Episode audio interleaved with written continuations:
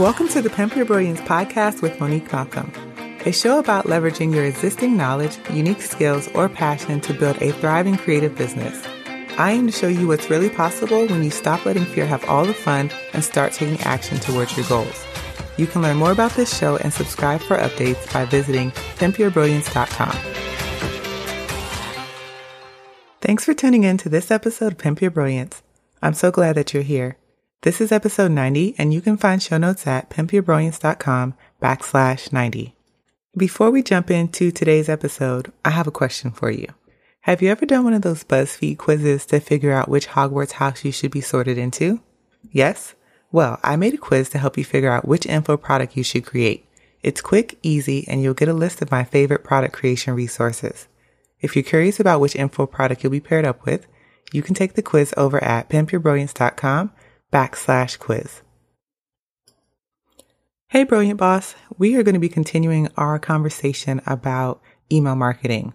So in last week's episode, episode 89, I talked about the four elements of an effective lead magnet. And today I'm going to be sharing different types of emails to send to your email subscribers. As I stated last week, email marketing is very, very important. It's a crucial part of your creative business and I'm hoping that this series of email marketing podcast episodes will help you feel more confident about sending email, asking for the sale, because this is what you need to be doing if you really want to grow a thriving creative business. So the primary goal of your email marketing strategy is to do three things. Attract, nurture, and convert subscribers to buyers. And that sounds really simple, right? Well, it is if you have a strategy in place that's focused on nurturing the relationship with you and your subscribers. And you can do this very simply. It's by sending value, value in every email message that you send to them. And a valuable email doesn't necessarily need to include a free download, but it should inspire, connect, educate, or entertain your subscribers. That is the key to creating value in email those four things inspiring, connecting, educating, and entertaining the people who have signed up to be on your list, the people who are opening your emails. You want to make sure you're doing that with everything that you send to them. Your emails are an opportunity for your creative business to build trust and for you to showcase your expertise. And this is what allows subscribers to get to know you. This is what makes them like you. This is what makes them trust you more. And people buy from people they like. This is one of like the most basic things that I have learned about having a creative business. If people like you, they want to support your business, they're more likely to subscribe and purchase the things that you're creating, especially if it solves a problem for them. Great. So I have convinced you once again that yay, you should be sending emails. Email marketing is your friend. Wonderful. The problem that I find is that most creative entrepreneurs aren't sending enough emails. They spend so much energy creating lead magnets, content upgrades, and trying to grow a massive email list, but then they drop the ball when it's time to actually hit send on those messages. And I think a really common reason why this happens is because they're really unsure about what they should be sending. I hear a lot of conversation online about what you should send to your email list, email ideas, but rarely do I see people explain the different types of emails that you can send. And my theory is that if you actually knew what types of emails you can send to your email list and the purpose of those emails, maybe you would feel more comfortable sending more email because you would realize you don't only have to send sales emails. And as a matter of fact, I don't think you should only send sales emails. You should send under other things. So in this episode, I'm going to actually share five types of emails that you can send to your subscribers in hopes that this gives you some inspiration to write these emails and send some messages to people and start really building these relationships and nurturing your email list. Because I promise you it will pay dividends if you do the work up front to build these good relationships with your subscribers. Your launches, your sales will go so much better and be so much smoother. So let's talk about the five different emails that you can send. I believe a well rounded email strategy involves at least two or more of these emails. So here's a breakdown of the different email approaches. The first one is sending RSS to email. So, in case you didn't know, RSS stands for Really Simple Syndication. This is like some fancy internet stuff, but to simplify its explanation, an RSS feed is an XLM file that automatically updates when you publish new content. So, your blog, your podcast, your YouTube channel, those all have RSS feeds, which your audience can subscribe to in their preferred feed reader. So, an example of that is what you're doing right now. You're listening to a podcast, and maybe you're listening in a podcast app like Spotify or Apple Podcast or Stitcher Radio. There's so many. But an RSS feed allows people to subscribe directly to your feed. So it's a podcast or it's a blog, whatever you have. Now, RSS to email allows you to generate and send an email directly to your subscribers every time your feed is updated with new content. This is great because it's an easy way for you to make sure your audience is being made aware of new content that you're releasing. Simple as that. In most email marketing software, you can add your RSS feed to your account to automatically create these emails. And then you can determine whether you want the emails to get sent out automatically or if you want them to be generated and held for you to review and send them at another time. So using your RSS feed to create emails can be completely hands off, but there are some limitations. For example, in ConvertKit, which is the email provider that I use, my RSS feed does not pull in images from blog posts. So that's a small price to pay for automation. I can still set it up to go automatically, but there's some trade off. It's not going to be exactly the way that I have it set up on the blog. But using RSS to email is one of the easiest ways to send email messages to your list, especially if you publish content consistently. So that's our first approach. Our second approach is a newsletter slash digest.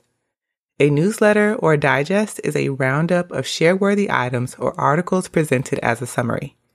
It's usually sent out on a weekly basis, but some businesses send them monthly. Sending a newsletter can help you if you don't have a ton of content yet or you're not a strong writer. It can drive traffic to different parts of your website, and this is great for resharing evergreen content or for sharing offers that you want to get more eyes on. You can also use it to earn money through affiliate offers so you can include links to products that you suggest or services that you use. And if you're an affiliate partner, if somebody were to click and make a purchase, boom, you made some affiliate money. You do have to disclose those links, by the way, but that's a whole nother conversation. Just thought I would mention that. You can also use it to become a trusted resource for your audience by sharing content that is closely aligned with your brand. So many creative businesses have built huge email lists by curating weekly emails. Some examples for you to check out in case you don't believe me. One, one of my favorite newsletters, Girls Night In, they send a weekly email on Fridays with a list of things that you can do, book recommendations, lounge clothing. It's it's a whole thing. It's really really well curated. And then the author Austin Kleon, he has a weekly email newsletter where he sends 10 finds every single week. So if your email strategy relies heavily on sending out regular digest, your article creation has to be strong. Like it has to be on point because you have to think your audience is trusting you as a resource. So the articles that you share, they need to one, make sense for your brand, for your niche. They need to be high quality. And then you need to keep in mind that whatever you share in your email may seem like an endorsement to your audience. So you want to make sure you're only sending really good stuff from brands and businesses, resources that you trust because your audience trusts you to give them good information. So you have to do your due diligence and make sure the people that you are sharing are trustworthy. The third type of email that you can send is a relationship building message. Relationship building messages are where the magic of email marketing happens. As I mentioned earlier, you don't always need to send a sales email to sell. Relationship building emails do a really great job of this. Relationship building emails help you nurture the relationship between you and your subscribers, and they are perfect for storytelling. Sending relationship building messages offers you the greatest flexibility and creativity amongst the different email types. And they're really good if you have a knack for writing. So if you're a strong writer, you feel really confident in your written words, relationship messages are the way for you to go. Now, there's no shortage of what you can send in your relationship building messages. As I said, this is where the magic happens. So a few ideas of things that you can send as a relationship building message. You can do a glimpse behind the scene of your business or even your life. You can share short lessons you've learned, words to inspire, relatable stories, actionable tips and strategies for your subscribers to try out for themselves. You could even just give people insight into the journey that you're on. So you're building this business and you let people in and let them see you as you build it.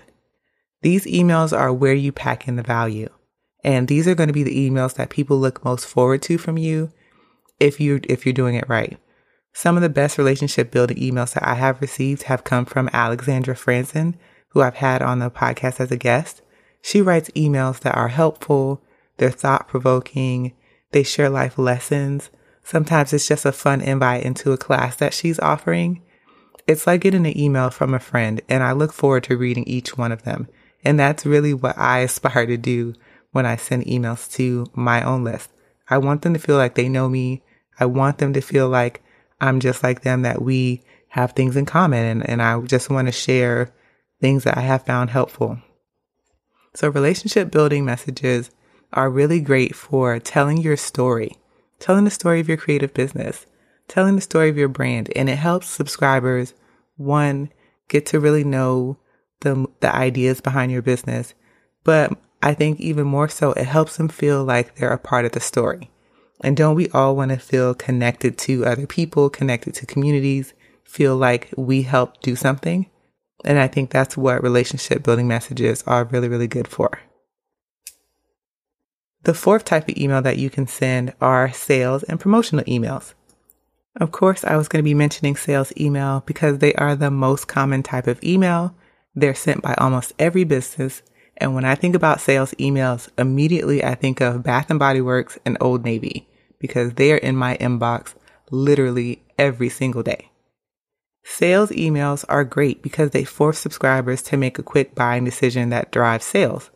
That's what their purpose is. A sales email, they're telling us about the latest product, new releases, a coupon code, a limited time offer. These are all sales emails. Sales emails definitely have an important role in your email strategy, but they should be used sporadically.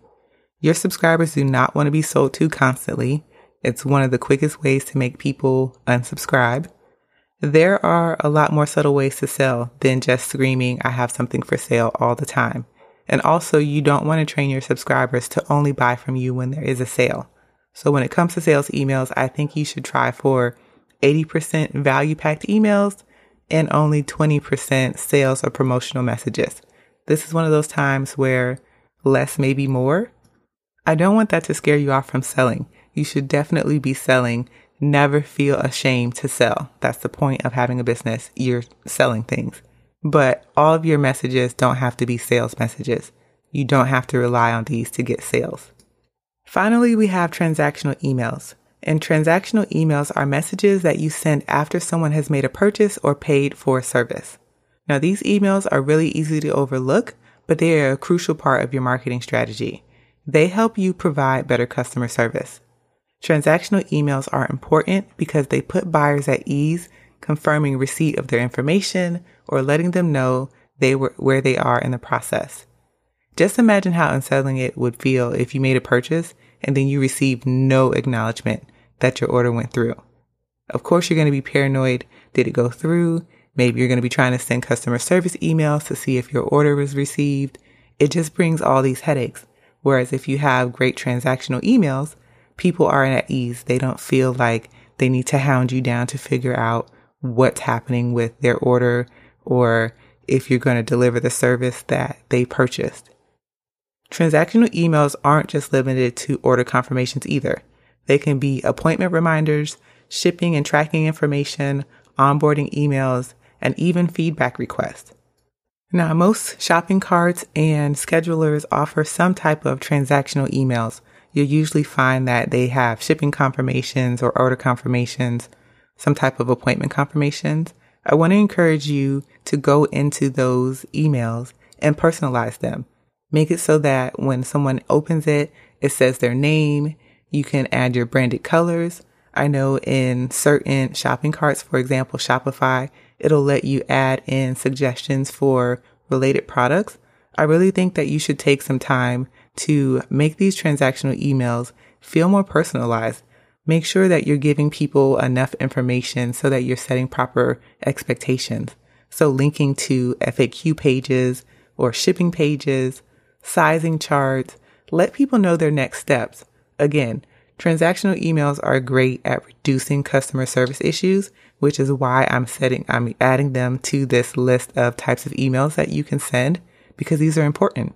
It's another really good part of your marketing strategy. Just making sure that you're setting yourself up for success by helping customers know what their next steps are or where they are in their order status. That's a really good best practice. So there you have it. Those are five different types of emails that you can send to your subscribers. To quickly recap, you have RSS to email, newsletter slash digest, relationship building, sales slash promotional, and then we have transactional emails. And each email has its own part, its own role in your overall strategy. If you truly want to get better at email marketing, you really need to start thinking about how can I fit some of these emails into my overall strategy. Some of these can be a part of your welcome series. Your transactional emails are automatically going to be a part of the purchases that people make from you or the services that they book with you. Relationship building messages, as I said, are great for storytelling. So these are going to be good for getting people on board with new products that you're creating. If you want to show them behind the scenes or teach them things, they're really great for that. All of these emails are just another way for you to nurture the relationship that you are building with your subscribers in their inbox. So I really encourage you to sit down, brainstorm some ideas for email content and then figure out which type of email it falls into. Maybe you can challenge yourself to add another type of these emails to your current strategy and up your email marketing game. So that's this episode. I hope it was helpful. If you haven't already checked out episode number 89, where I talk about the four elements of an effective lead magnet, definitely go back and give that show a listen. And then I can't wait for next week, episode 91, where I'm going to be sharing some email automations that you can set up to help your creative business. Email automations are game changers and they are time savers, and I can't wait to share that episode with you. But for now, I would love for you to check out the info product quiz. You can find that over at pimpyourbrilliance.com backslash quiz. And if you haven't already, please review the show in your favorite podcast app. If you are listening on Apple Podcast, you can open up the app, scroll all the way down to the bottom and leave a review. And that is it for this week's episode. Until next time, go out there and pimp your brilliance.